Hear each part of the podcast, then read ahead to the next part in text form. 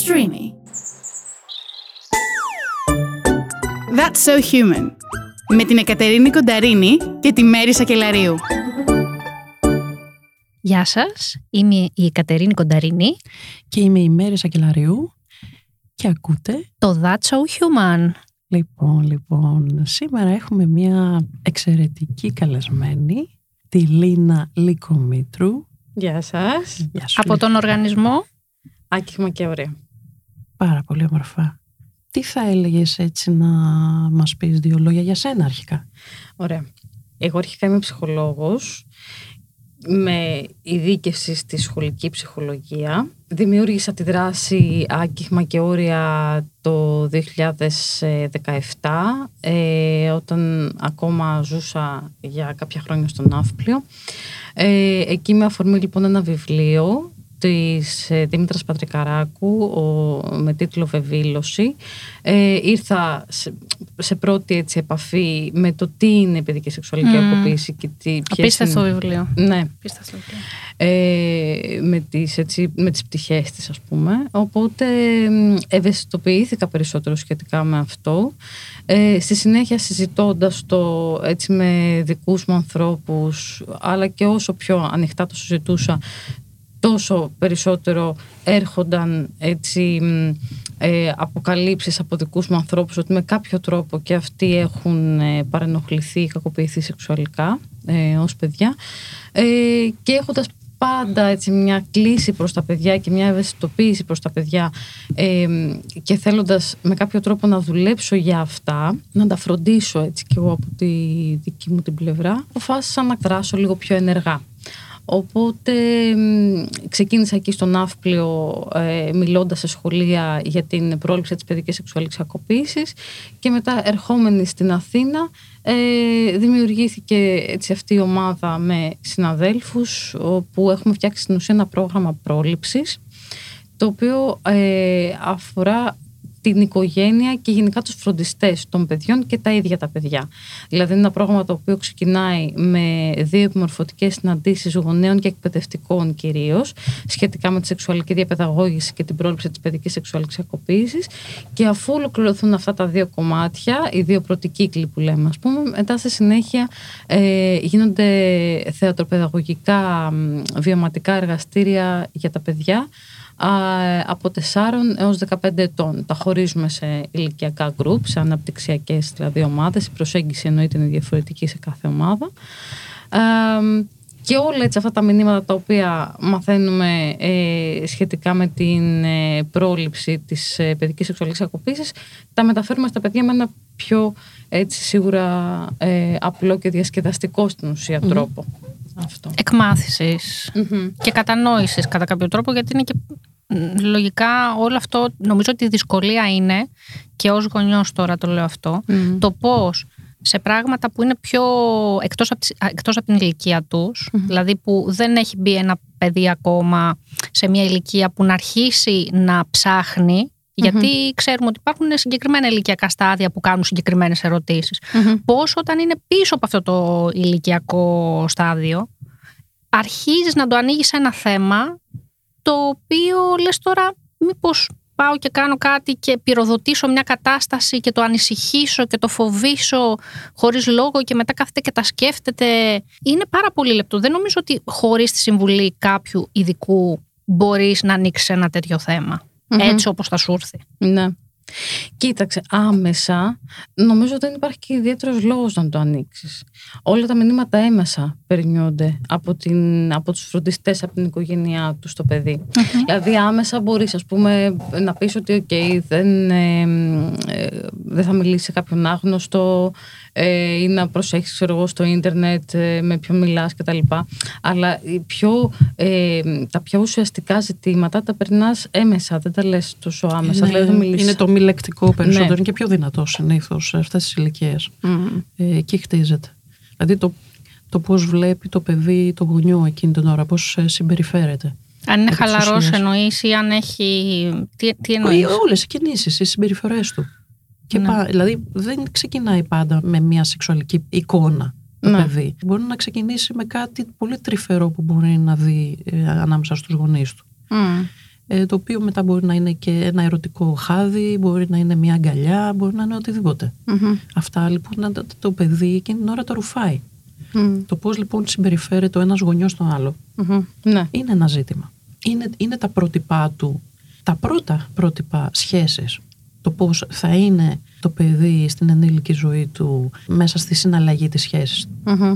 Εσύ μιλάς τώρα και κυρίως για τα θετικά πρότυπα. Δηλαδή η τρυφερότητα και η έκφραση Ε, της οτιδήποτε. αγάπης. Ναι, εγώ το ανάφερα με αυτόν τον τρόπο. Η πραγματικότητα όμως είναι ότι μπορεί και να μην είναι τρυφερά. Δηλαδή να βλέπει εικόνες οι οποίες ε, έχουν ελεκτική βία και σωματική βία. Ναι. Μμ. Ναι, η και- απαξίωση, ας πούμε. ή- Ναι, ενώ και τα Ναι, μη ναι, και βέβαια. ηλεκτρικά. Και για τα μη ηλεκτρικά, ακριβώς, ναι. ηλεκτρικά κομμάτια. Και είναι στην ουσία εδραιώνεται ας πούμε μέσα του το, το πώς αντιλαμβάνεται τον, τον κόσμο και τις σχέσεις Μμμ, Ακριβώς. και κατ' επέκταση τη σχέση του με το θήτη.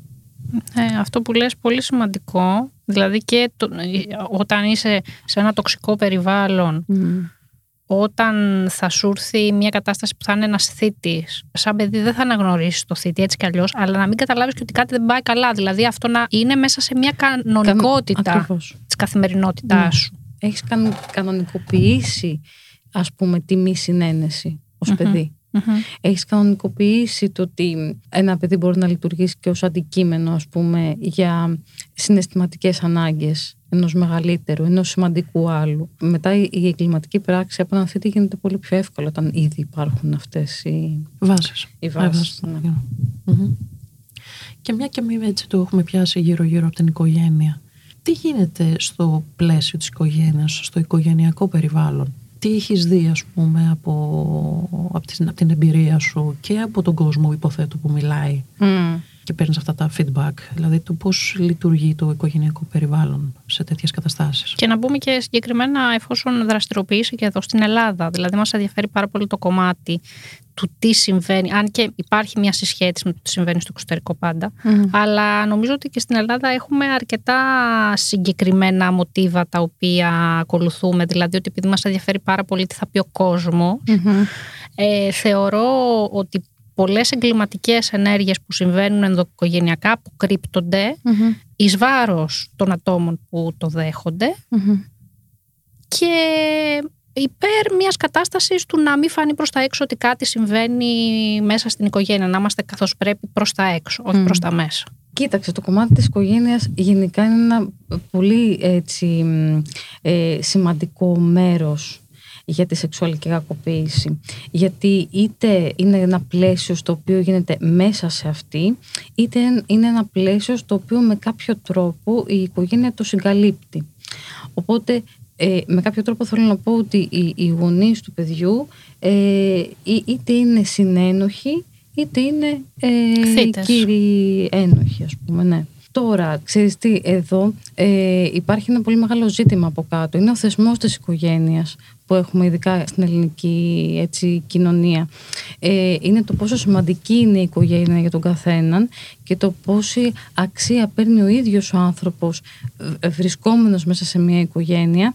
Οπότε αν καταρρύψει αυτό τον ε, θεσμό ε, τα- ταράζεται στη θέμελα ας πούμε το εγώ του το, η, η δική του ύπαρξη. Αυτό το παντρεύουμε όμως και με μια άλλη, με ένα άλλο σκεπτικό το ότι έλα μωρέ παιδί είναι. Δεν έχουμε ψηλά την αξία ενός παιδιού, τη σημαντικότητα ενός παιδιού. Είμαστε σε μια ε, μετεχνιακή φάση ακόμα που βλέπουμε κατά μία έννοια, αναγνωρίζουμε λίγο περισσότερο τα δικαιώματά του, βλέπουμε τις συνέπειες που έχει μια κακοποιητική συμπεριφορά απέναντι σε ένα παιδί στην ενήλικη ζωή του, αλλά δεν πάβει ακόμα το παιδί ε, και για την ελληνική κοινωνία αλλά και ε, για, για, για πολλές ακόμα κοινωνίες του εξωτερικού να ε, είναι το παιδί ένα αντικείμενο το οποίο μάλλον μας βοηθάει να καλύψουμε συναισθηματικές και πρακτικές μας ανάγκες. Ε, η νοοτροπία, μμμ, μιλάς τώρα για ακριβώς. την νοοτροπία που υπάρχει πίσω από αυτό, που Μμ. σίγουρα η νοοτροπία από μόνη της καταλαβαίνω ότι δεν αρκεί στο να φτάσει κάποιος να κακοποιήσει σεξουαλικά ένα παιδί, όμως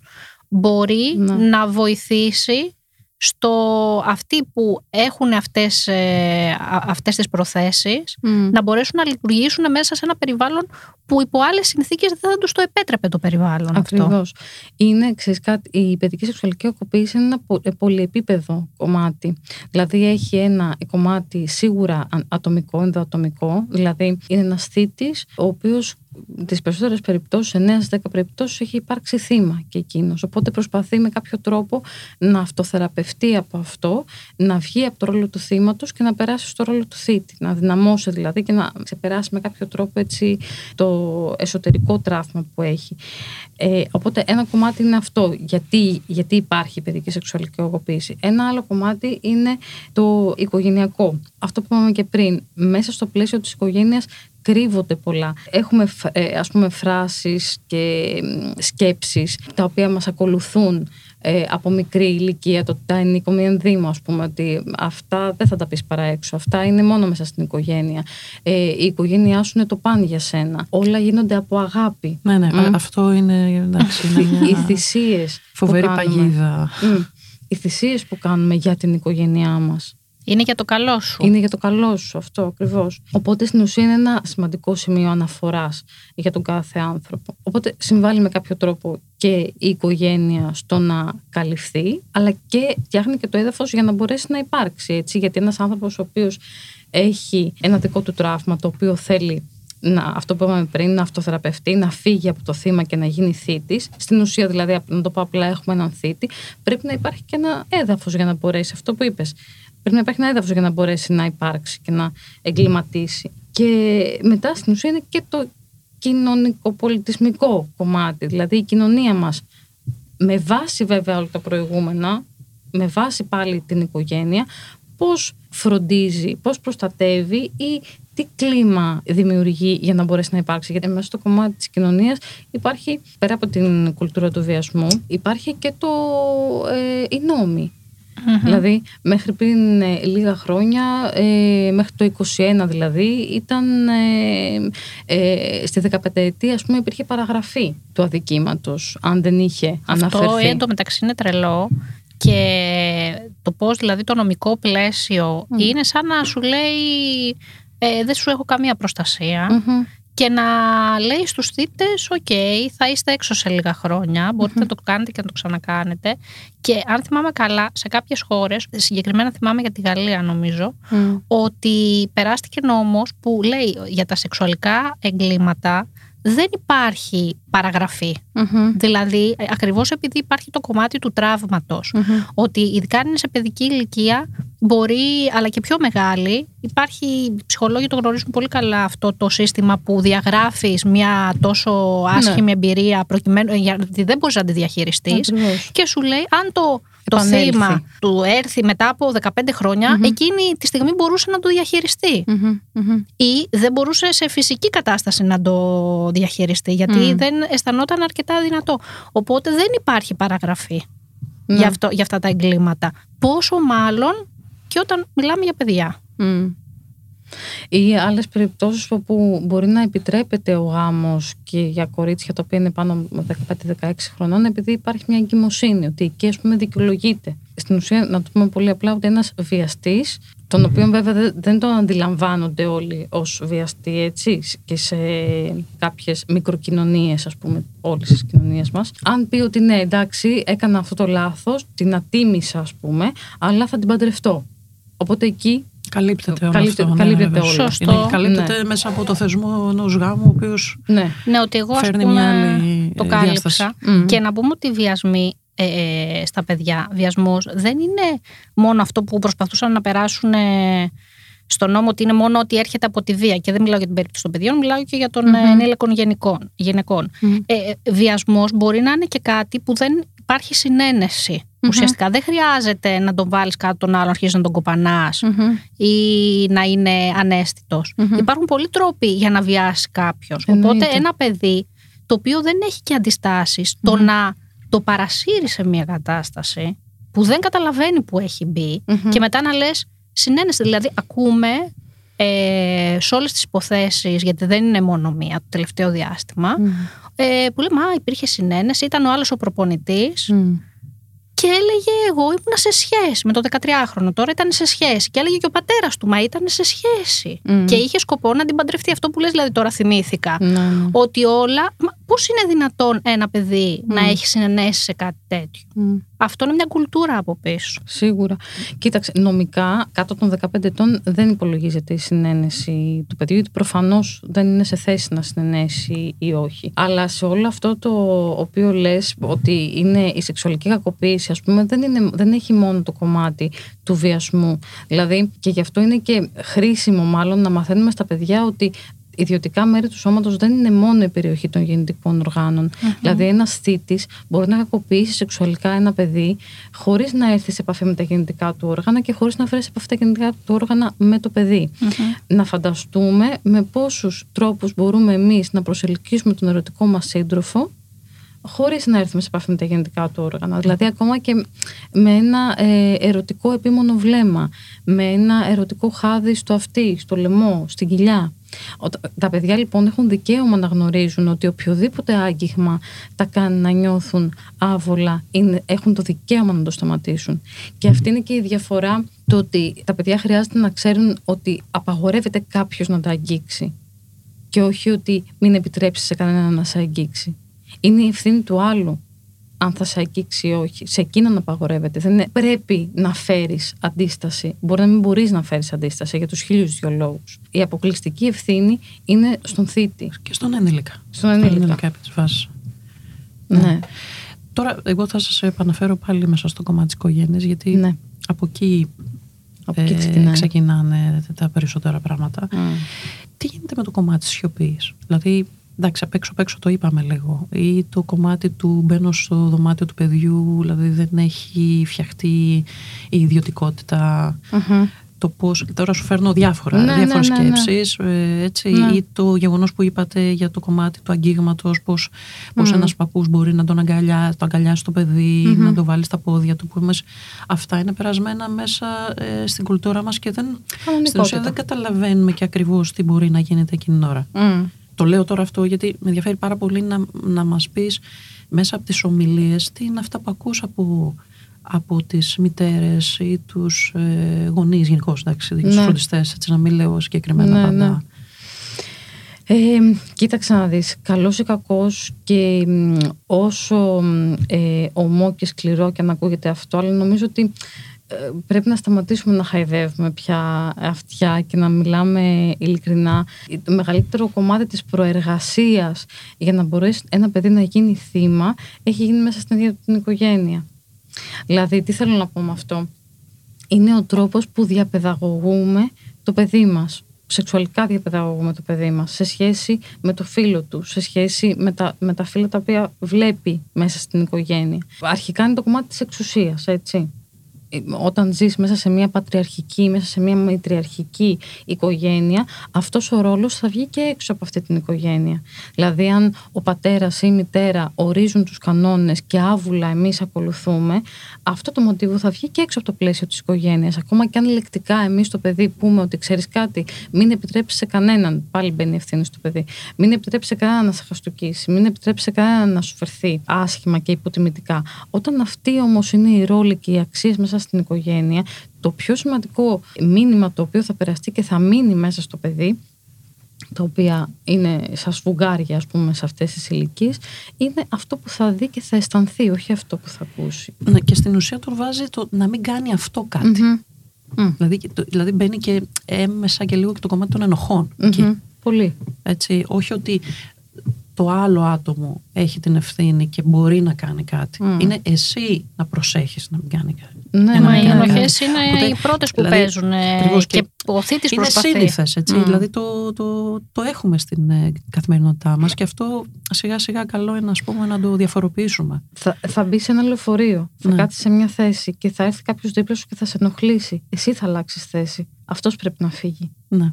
Καταλαβες. Δεν, είναι- δεν μας Πολύ έχει σημαντικό, περάσει ναι. ακόμα αυτό σαν, σαν σκέψη, σαν αίσθηση, Ναι, σαν γιατί δικαίωμά μας. αρχίζει από την κουλτούρα του βιασμού η οποία έχει να κάνει βέβαια με επίκεντρο τη γυναίκα, αλλά πηγαίνει και στα, και στα παιδιά. Δηλαδή, σε οποιοδήποτε δέχεται τέτοιου είδους βία. Μμ. Είτε αγόρια είτε κορίτσια. Μμ. Και να πω εδώ για τα αγόρια ότι είναι νομίζω στατιστικά τα ε, εξίσου δέχονται σεξουαλική Εννοείται. βία σε, α- σε ανήλικη Ναι, ναι. Ζωή τους. ζωή τους ε, και κατά πόσο υπάρχει το κομμάτι το ότι έλα μωρή είναι αγόρι, δεν θα του συμβεί κάτι, δεν μπαίνω σε διαδικασία να του μιλήσω, να κάνω. Αν και νομίζω ότι έχουν αρχίσει να αλλάζουν αυτά. Μμ.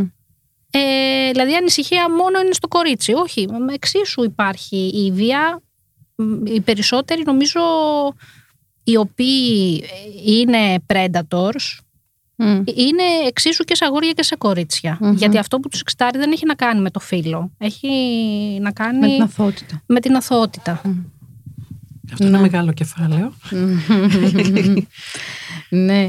Ε, όπως επίσης αυτό που, που φέρνεις έχει επίσης ένα κομμάτι σεξιστικό από πίσω. Όχι το κορίτσι να μην ατιμαστεί, να μην χα- ε, Χάσει την, χάσει την ε, παρθενιά του ας πούμε. Το αγόρι το οποίο αν παρενοχληθεί, κακοποιηθεί σεξουαλικά αυτόματα θα το βάλουμε στην ίδια κατηγορία με την ομοφιλοφιλία εκεί δεν θέλουμε καν να το δούμε ή δεν θέλουμε να δεχτούμε ότι η δύναμη του άντρα μπορεί να καταρρευτεί τόσο εύκολα.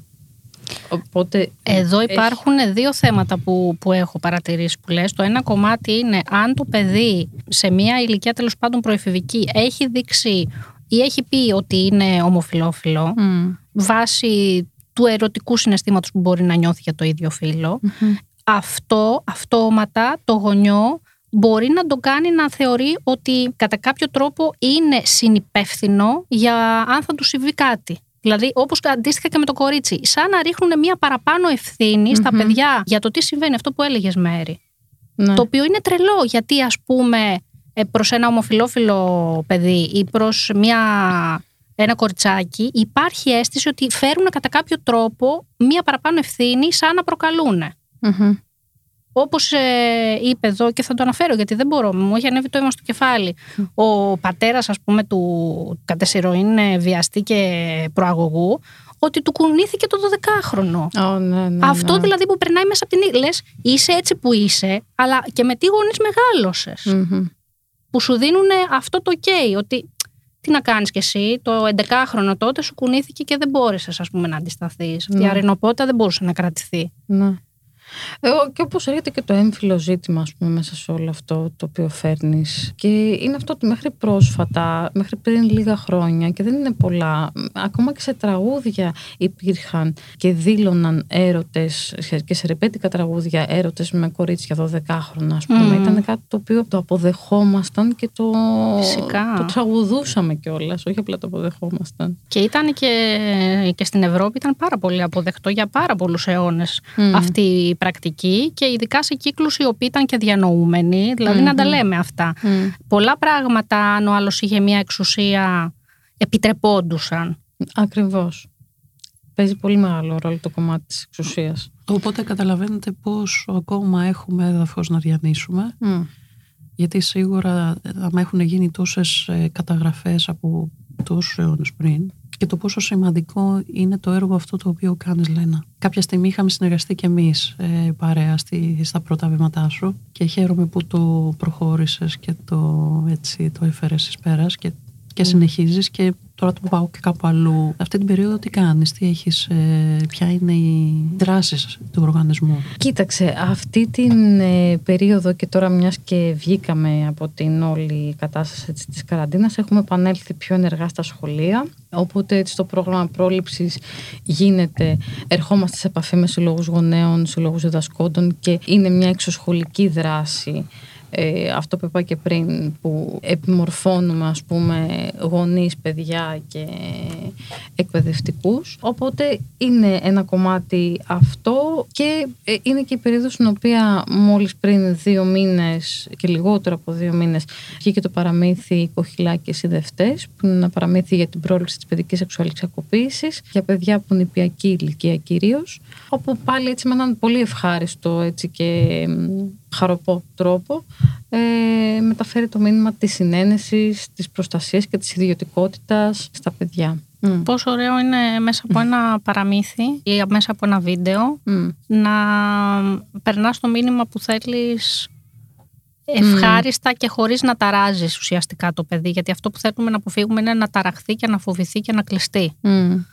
Μμ. Ε, οπότε νομίζω ότι ο πιο κατάλληλος να κάνει κάτι τέτοιο είναι κάποιος ο οποίος το έχει σπουδάσει και έχει αφιερωθεί σε αυτό. Εγώ είμαι υπέρ πάρα πολύ αυτού του πράγματος. Δηλαδή προς τους γονείς αφήστε να το κάνουν αυτοί που ξέρουν καλύτερα αν εσείς δυσκολεύεστε ή αν δεν είστε σίγουροι Μμ. για τον τρόπο. Μμμ. Εκπαίδευση. Κοίταξε, μέσα στο παραμύθι, ναι. Ε, μέσα στο παραμύθι, επειδή υπάρχει αυτό, αυτό που, που φέρνεις έτσι και πολλές φορές υπάρχει και το, το, η δυσκολία και το ταμπού και από τον εκπαιδευτικό, γιατί είναι ένα παραμύθι το οποίο μπορεί να χρησιμοποιηθεί και στο σχολείο, ε, αλλά και από τους γονείς. Υπάρχει ένα, κάποια εισαγωγικά κείμενα από εμένα, στα οποία μιλάμε για το τι είναι η παιδική σεξουαλική ακοποίηση, ποιες είναι οι πτυχές της, τι μπορούμε να κάνουμε, πώς αισθάνεται το θύμα, τι γίνεται με το θήτη. Υπάρχει δηλαδή μια σύντομη περίληψη και στο τέλος έχει και, νομίζω που αυτό είναι ακόμα πιο σημαντικό σε αυτό το παραμύθι, είναι ότι έχει ασκήσεις, οποίες μπορεί να τις κάνει το παιδί μαζί με το φροντιστή του ή μαζί με τον εκπαιδευτικό. Ασκήσεις δηλαδή τις οποίες κάνουμε και στα θεατροπαιδαγωγικά. Για παράδειγμα, ας πούμε, το stop δεν σου επιτρέπω. Τι, τι θα μπορούσε να πει το κοχυλάκι στον κάβουρα. Πώς μπορούμε να σταματήσουμε ένα άγγιγμα το οποίο δεν μας κάνει να νιώθουμε άβολα; Ή το υποστηρικτικό δίκτυο. Στο συγκεκριμένο παραμύθι είναι η μαμά κοχυλάκι. Έχουμε μια άσκηση λοιπόν στο τέλος όπου ρωτάμε και συζητάμε και φτιάχνουμε μαζί με το παιδί μια λίστα με ανθρώπους στους οποίους το παιδί εμπιστεύεται και μπορεί να μιλήσει για ό,τι του συμβαίνει. Να μην είναι ένας άνθρωπος αλλά να είναι έτσι μια ομάδα ανθρώπων που νιώθει ασφάλεια. Οπότε αυτό θέλω να πω ότι γίνεται με κάποιο τρόπο πιο βιωματικό και έτσι αποθηκεύεται και πιο εύκολα στη μνήμη του παιδιού. Μμμ. Όλο αυτό το οποίο έμαθε μέσα από το παραμύθι. Αυτό, ναι. Ε, δεν ξέρω, τώρα μου έρχονται και σκέψεις με όλα αυτά, με όλα αυτά που συζητούσαμε τόση ώρα μου έρχονται επιπρόσθετες σκέψεις για... Και εμένα πάρα πολλές, αλλά επειδή νομίζω. Πόσο είναι, πρώτον; Είναι Έχουμε 30 30 λεπτά. 31 λεπτά. Ωραία. Ε, κα- εντάξει, μπορούμε να πούμε ότι θα μπορούσαμε να κάνουμε και μια δεύτερη, γιατί έχουμε τόσα πολλά πράγματα να πούμε. Ναι. Ε, είναι καλό όμως να κλείσουμε με κάτι έτσι στο Θετικό. κομμάτι της πρόληψης, κάτι Μμ. που να, δηλαδή το ότι βλέπεις πράγματα να διαφοροποιούνται μέσα από τις ομιλίες, δεν ξέρω κάτι που να... Ναι. Κοίταξε Δείξουμε- να δεις, θα σου πω. Ε, νομίζω ότι το ίσως ξέρεις να το έχεις παρατηρήσει, να το έχεις δει και εσύ. Συνήθως μετά τις ομιλίες οι άνθρωποι, επειδή έχω έναν ε, τρόπο όπου σκόπιμα δηλαδή έχω πει ότι ξέρεις, δεν πρέπει άλλο να χαϊδεύουμε αυτιά. Πρέπει οι άνθρωποι να ακούσουν γιατί τα παιδιά ε, κινδυνεύουν και κακοποιούνται. Οπότε με κάποιο τρόπο όχι κακοποιητικό, φροντιστικό όμως, επικοινωνώ την αλήθεια. Οπότε οι άνθρωποι τις ομιλίες που κάνω φεύγουν σίγουρα προβληματισμένοι. Για το ποιος είναι ο δικός μου ρόλος, ποια είναι η δική μου ευθύνη απέναντι στο παιδί μου, ότι πρέπει να βγω από το κουτάκι, το ότι πρόσεξε μην κάνεις κάποιο λάθος, πρόσεξε μην μιλήσεις με κάποιον. Εγώ τι μηνύματα μεταφέρω στο παιδί έτσι ώστε να φροντίσω για την ε, προστασία του. Οπότε μέσα στα πλαίσια ας πούμε της πρόληψης και ναι θα ήταν έτσι ωραίο να κλείσουμε με αυτόν τον τρόπο να πούμε ότι το πιο σημαντικό κομμάτι είναι αρχικά η σεξουαλική διαπαιδαγώγησή του. Όταν λέμε σεξουαλική διαπαιδαγώγηση εννοούμε τη διαπαιδαγώγηση σε σχέση με το φίλο του και σε σχέση γενικότερα με την οντότητά του. Δηλαδή πώς αγγίζουμε τα παιδιά ε, με τον τρόπο που εμείς ως γονείς μαθαίνουμε να τα αγγίζουμε, με τον ίδιο τρόπο και το ίδιο αυτό που λέγαμε πριν κανονικοποιεί τα αγγίγματα από τον έξω κόσμο. Δηλαδή, αν όταν ε, μια μαμά ή ένας μπαμπάς φυλάει το παιδί του στο στόμα, είναι μια τρυφερή στιγμή, αλλά το παιδί τι μαθαίνει με αυτό, ότι ένας ενήλικας που επίσης αγαπώ πολύ, εμπιστεύομαι, μπορεί να με φιλήσει στο στόμα. Και αυτό είναι κάτι υγιές, είναι κάτι κανονικό, αφού αυτό έχω μάθει από τη μαμά και τον μπαμπά. Ή να πω και εδώ, συγγνώμη που στο διακόπτω, το, θα το κάνουμε, εντάξει, θα την πάρουμε τη σοκολάτα, αλλά μην το πεις στον μπαμπά. Ναι, τα καλά και τα κακά μυστικά. Ναι. Είναι, επίσης. είναι οι συμμαχίες που Ναι. γίνονται μέσα στο Μμ. οικογενειακό περιβάλλον. Μμ. Ε, οπότε το πώς αγγίζουμε τα παιδιά, την έννοια της συνένεσης πολύ σημαντική, ε, που αυτό παντρεύεται και με τους ιδιωτικούς χώρους και τα ιδιωτικά μέρη. Δηλαδή, ιδιωτικοί χώροι μέσα στο σπίτι, ποιοι είναι το μπάνιο και το υπνοδωμάτιο. Ε, υπάρχουν κάποιοι κανόνες που χρειάζεται να τους ακολουθούμε όλοι μέσα στην οικογένεια. Όλοι προς όλους εννοώ. Και εκεί υπάρχει επίσης συνένεση. Δηλαδή, χτυπάω την πόρτα και περιμένω θετική απάντηση για να περάσω. Οι πρώτοι στην ουσία αποδέκτες των ορίων που θέτει ένα παιδί χρειάζεται να είναι οι πρώτοι γονείς του, οι φροντιστές του, για να μπορέσουν να μπορέσει το παιδί να πάρει δύναμη και να έχει πιο, πιο ισχυρά όρια προς τον έξω κόσμο. Και επίσης κάτι πάρα πολύ σημαντικό είναι να μην μεγαλώνουμε ακόλουθους. Δηλαδή ε, να ακούμε τα όχι των παιδιών, να ακούμε τα θέλω των παιδιών. Σε ένα σκεπτικό του ότι θέλω να μεταφέρω κάποιες αξίες στο παιδί μου, ξεχνάω πολλές φορές και ευνοχίζω και δεν το αφήνω να έχει βούληση, να έχει θέλω. Δηλαδή, του επιβάλλουμε από μικρή ηλικία ποιον θα αγαπάει και ποιον όχι. Μα είναι η γιαγιά σου πρέπει να την αγαπάς. Ποιον θα φυλάει και ποιον όχι. Πήγαινε στον παππού που του έχεις λείψει να σε φιλήσει, όχι δεν θέλω πρέπει συγγνώμη, να πας. ευχαριστώ, ξέρεις όλα αυτά. Ακόμα τα- και σε κάτι το οποίο είναι, α πούμε, το πόσο θα φάει. Πόσο θα φάει, ποιον, με τι παιχνίδια θα παίξει, τι επάγγελμα θα ακολουθήσει, ποιον θα αγαπήσει, ποιον όχι. Όλο αυτό το κομμάτι, πέρα από το κομμάτι των αξιών της κάθε οικογένειας, έχει και ένα άλλο αποτέλεσμα. Έχει το αποτέλεσμα του ακόλουθου. Μαθαίνουμε λοιπόν ένα παιδί να ακολουθεί τα θέλω των άλλων. Μαθαίνουμε ένα παιδί να σκέφτεται ότι πρέπει να είμαι το καλό παιδί για να είμαι αποδεκτό. Άρα, όταν έρθει ο θήτης να μου ζητήσει να μου χαϊδέψει την κυλίτσα ή να με φιλήσει στην κυλίτσα, εγώ πρέπει να πω ναι, που είναι και κάτι το οποίο είναι έξω από τα γεννητικά όργανα, άρα δεν ξέρω τι απαγορεύεται. Είναι κάτι το, στο οποίο πρέπει να πω ναι, γιατί αλλιώς θα είμαι κακό παιδί. Ναι, θα, δεν θα είμαι αρεστό, δεν θα είμαι αποδεκτό. Αποδεκτό. Ξέρεις όλο αυτό. Ε, τα ανέλησε πάρα πολύ αυτά, γιατί είναι νομίζω σως κομμάτια. Μμ. Και έχω Έχω- και ένα τελευταίο να πω. Πες μου και το τελευταίο και μετά θέλω να σε ρωτήσω τι κάνουμε όταν παρατηρήσουμε Ναι. ότι κάτι δεν πάει καλά; Ωραία. Και ένα τελευταίο λοιπόν που θέλω να συμπληρώσω και είναι πολύ σημαντικό, πέρα από τη σεξουαλική διαπαιδαγώγηση και τα όρια, είναι η συναισθηματική σχέση, ο συναισθηματικός δεσμός, ουσιαστικός συναισθηματικός δεσμός που έχει ο γονιός με το παιδί. Είναι δηλαδή στην ουσία η αγάπη ανεφόρων που χρειάζεται και πρέπει να παίρνει το παιδί από το γονιό του. Δηλαδή, σε αγαπάω, όχι γιατί έχεις φέρει καλούς βαθμούς ή γιατί ήσουν ένα καλό παιδί σήμερα στο σχολείο. Σε αγαπάω γιατί είσαι αυτό που είσαι, γιατί είσαι παιδί μου. Και δεν θα σε αγαπάω λιγότερο ή περισσότερο. Δηλαδή, δεν είναι, η αγάπη δεν, είναι- απέναντι στα παιδιά δεν είναι κάτι το οποίο αυξομοιώνεται από το γονέα. Οπότε, όταν το παιδί, και έρχομαι και νομίζω και απαντάω στη δεύτερη ερώτηση που έκανα, όταν το παιδί λοιπόν έχει λάβει μια τέτοια αγάπη ανεφόρων από την οικογένειά του, αυτό θα νιώσει και ασφάλεια για να έρθει να μοιραστεί το οτιδήποτε ε, μπορεί να του έχει συμβεί. Από εκεί και πέρα λοιπόν, αν το παιδί μοιραστεί κάτι τέτοιο ή αν εμείς δούμε μια συμπεριφορά η οποία δεν θα έχει αυτή την αμεσότητα, δηλαδή θα δούμε μια συμπεριφορά που θα καταλαβαίνουμε ότι στο παιδί κάτι συμβαίνει. Πέρα από τα πολύ προφανή του τύπου να πάρει ένα παιδί δύο, αυτό είναι κάτι πολύ συνηθισμένο, ας πούμε, να πάρει δύο κούκλες και να κάνει ε, δύο φιγούρες, ας πούμε, δύο παιχνίδια και να κάνει πράξεις σεξουαλικού περιεχομένου. Πέρα από το φυλάκι και την αγκαλίτσα, τα κλασικά που κάνουν τα παιδιά. Ε, ε, είναι ένα, δείχνει ένα κομμάτι ερωτικής πράξης που εκεί καταλαβαίνουμε ή ότι έχει κάτι δει ή ότι κάτι έχει βιώσει. Πέρα λοιπόν από αυτό το πολύ προφανές που συνήθως είναι αυτός ο τρόπος με τον οποίο το δείχνουν τα παιδιά ή μέσα από ζωγραφιές, το περισσότερο έτσι α, έμεσο και σύνηθες επίσης είναι μια ε, ε, συμπεριφορά η οποία δείχνει ότι κάτι του συμβαίνει. Κα- Έχει παραπάνω θυμό, έχει παραπάνω ανησυχία, έχει ξαφνικά φοβίες. Μια αλλαγή Ναι, συμπεριφορά. ναι, ναι, Αλλαγή ακριβώς, συμπεριφορά, ακριβώς. ναι. Κλείνεται μες στο δωμάτιο, Ναι. δεν θέλει να τον αγγίζουν, να έχει κάτι. Ναι. Ε, Εκεί, οπότε θέλει μια, μια, μια παραπάνω παρατήρηση, μια, διερεύνηση. παρα- ακριβώς, και μια Και, παρατήρηση. και τι από την κάνουμε μαμά, μετά; έτσι. Τι κάνουμε μετά; Και μιλάω τι κάνουμε και για τους γονείς μ, ή αντίθετα για τον ευρύτερο οικογενειακό, το ευρύτερο οικογενειακό πλαίσιο ή φιλικό και δεν είναι το παιδί δικό σου, το βλέπεις και είναι σε μια άλλη οικογένεια και καταλαβαίνεις ότι κάτι συμβαίνει. Τι μπορείς να κάνεις; Ναι.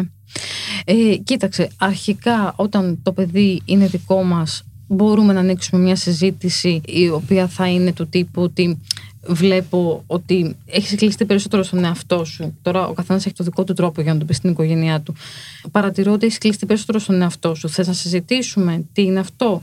Σίγουρα το παιδί τις περισσότερες φορές δεν θα έρθει με την πρώτη φορά να πει τι είναι αυτό που συμβαίνει. Χρειάζεται όμως εμείς να είμαστε προσβάσιμοι, να δείξουμε ότι είμαστε προσβάσιμοι και ότι είμαστε εκεί για να ακούσουμε. Και θα έρθει με το δικό του χρόνο. Όταν έρθει τέλος πάντων και με κάποιο τρόπο αποκαλυφθεί ή αν ζητήσουμε τη συμβουλή ενός παιδοψυχολόγου, ενός παιδοψυχιάτρου, όχι ενός παιδιάτρου, και το τονίζω γιατί πολλές φορές περιπτώσεις σεξουαλική κακοποίησης, οι οποίες δεν είχαν σημάδια σωματικά, πήγαν σε έναν παιδίατρο και ο παιδίατρος δεν κατάλαβε ότι συνέβαινε κάτι τέτοιο, οπότε συνέχισε μια σεξουαλική κακοποίηση να υπάρχει για πολλά χρόνια. Μόνο λοιπόν ένας παιδοψυχίατρος και ένας παιδοψυχολόγος μπορεί να βοηθήσει σε κάτι τέτοιο. Εκεί λοιπόν μπαίνει η δουλειά στον ειδικό ε, για να κάνει έτσι, ε, Μια διερεύνηση, διερεύνηση και να φροντίσει με κάποιο τρόπο το παιδί. Και στη συνέχεια ποτέ βέβαια δεν ξεχνάμε και την εισαγγελία ανηλίκων. Δηλαδή μια άμεση καταγγελία στην εισαγγελία ανηλίκων για αυτό το οποίο έχει συμβεί στο Συνδυαστικά παιδί. με τον ψυχολόγο. Συνδυαστικά πάντα με τον ψυχολόγο. Μάλιστα. Γιατί ε, υπάρχουν πολλοί κίνδυνοι επανατραυματισμού. Μμ. Κοίταξε, στην περίπτωση που είναι κάτι το οποίο το παρατηρούμε σε μια άλλη οικογένεια, σε ένα άλλο παιδί, η αλήθεια είναι ότι εκεί εξαρτάται και ποιος είναι ο δικός μας ρόλος. Ή σε ποιον πρέπει πρώτα να απευθυνθούμε. Χρειάζεται πρώτα να το επικοινωνήσουμε με την οικογένεια, είμαστε στο σχολείο, χρειάζεται πρώτα να το επικοινωνήσουμε με τη διεύθυνση του σχολείου; Σίγουρα θα πρέπει να δείξουμε, για να πιάσω λίγο έτσι και το νομικό κομμάτι, σίγουρα θα πρέπει να ενημερώσουμε τον άμεσα ενδιαφερόμενο, δηλαδή την οικογένεια ή το, το σχολείο, μαζί πάντα με κάποιον άλλο μάρτυρα, ότι έχουμε παρατηρήσει αυτή τη συμπεριφορά. Πάρα πολύ χρήσιμο αυτό που λες, γιατί είναι πολλοί άνθρωποι σε δύσκολη θέση και δεν ξέρουν τι να κάνουν. Ναι. Πάντα όταν υπάρχει ένας άλλος μάρτυρας είναι πιο δύσκολο να αμφισβητηθεί αυτό που λες. Και βέβαια εδώ να πω για άλλη μια φορά Μεγαλύτερη ισχύ. ότι ε, να είμαστε ενεργοί πολίτες και στο θέμα ειδικότερα των παιδιών, το αυτή η λογική να μην μπλέξω δεν υπάρχει όταν υπάρχουν ανθρώπινες ζωές. Πάρτε δράση. Δεν είπαμε να πάτε τον άλλον να τον βρείτε μόνο του.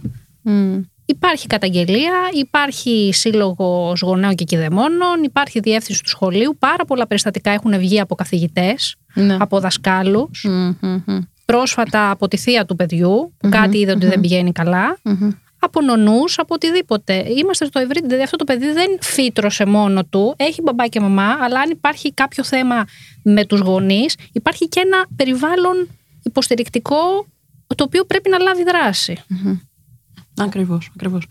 Νομίζω ότι, εντάξει, θα το πάω και λίγο στο κομμάτι του συναισθήματος. Πιστεύω ότι αν αποβάλει το οικογενειακό περιβάλλον το κομμάτι της ντροπής. Ε, στο, ξαναρχίζω, το πάω λίγο μπροστά στην αρχή που λέγαμε Ναι. ότι το τι θα πει ο κόσμος. Μμ. ότι εκεί έχει μια, τε- ένα τεράστιο συνέστημα της ντροπής. Και κατά δεύτερον, το παιδί να μην είναι απλά ένα αντικείμενο και να έχει μια έτσι προσοχή στα μη λεκτικά και λεκτικά κομμάτια μέσα στο σπίτι, νομίζω ότι σιγά σιγά μπορεί να χτιστεί κάτι πιο όμορφο και πιο δυνατό και πιο εξελίσσιμο και με, με προστασία και ασφάλεια Μμμ. καλύτερη. Ναι. Λίνα, τι να πω, δηλαδή νομίζω ότι θα μπορούσαμε να κάνουμε τρεις-τέσσερις εκπομπές. Πραγματικά. ε, και ξέρεις τι, έχουμε την. Θα, θα σου πω και να κλείσουμε, άμα είναι Ναι, με βέβαια. αυτό, ίσως και είναι και ωραίο να, το, να κλείσουμε σκεπτόμενοι, να δώσουμε μάλλον τροφή για σκέψη. Έχουμε την ατυχία ότι αυτή η μορφή κακοποίησης προς τα παιδιά έχει να κάνει με το σεξ. Οπότε από πίσω από όλα αυτά υπάρχει ένα πολύ βαθύ ταμπού σχετικά με το, σεξ. σεξ. Δηλαδή ένας λόγος που δεν μιλάμε και μια οικογένεια η οποία δεν μιλάει, ένα μεγάλο κομμάτι της έχει να κάνει με το ταμπού του σεξ. Γιατί είναι κάτι το οποίο αφορά το σεξουαλικό κομμάτι και άρα δεν μιλάμε κοινωνικά γι' αυτό. Να, μας έχει απαγορευτεί. Οπότε μέσα και αυτό είναι μέσα στο κομμάτι της πρόληψης ας πούμε και το να σκεφτούμε για ποιους λόγους σιωπούμε ο καθένας μας. Πολύ ωραία, πολύ ωραία το, το φέρνεις. Ε, και άρα, με λίγα λόγια, εκπαιδεύονται πρώτα οι γονείς και χρειάζεται να εκπαιδευτούν πρώτα οι γονείς για να μην διαιωνίσουν ε, και τις ε, συμπεριφορές τους. Ακριβώς. Και είναι ε, μια ερώτηση που μου έκανε πρόσφατα ένας δημοσιογράφος ότι τι πρέπει να κάνει ένα παιδί για να μην πέσει θύμα σεξουαλής κακοποίησης. τα παιδιά πρέπει να είναι ελεύθερα, δεν πρέπει να προσέχουν τίποτα. Οι, οι φροντιστές τους πρέπει να τα προσέχουν. Ακριβώς, ακριβώς. Πολύ σημαντικό. Σε ευχαριστούμε πάρα πολύ, Εγώ. Λίνα, που ήσουν εδώ. Ε, είμαι η Μέρη Σακελαρίου Και είμαι η Κατερίνη Κονταρίνη. και ακούσατε το That's So Human.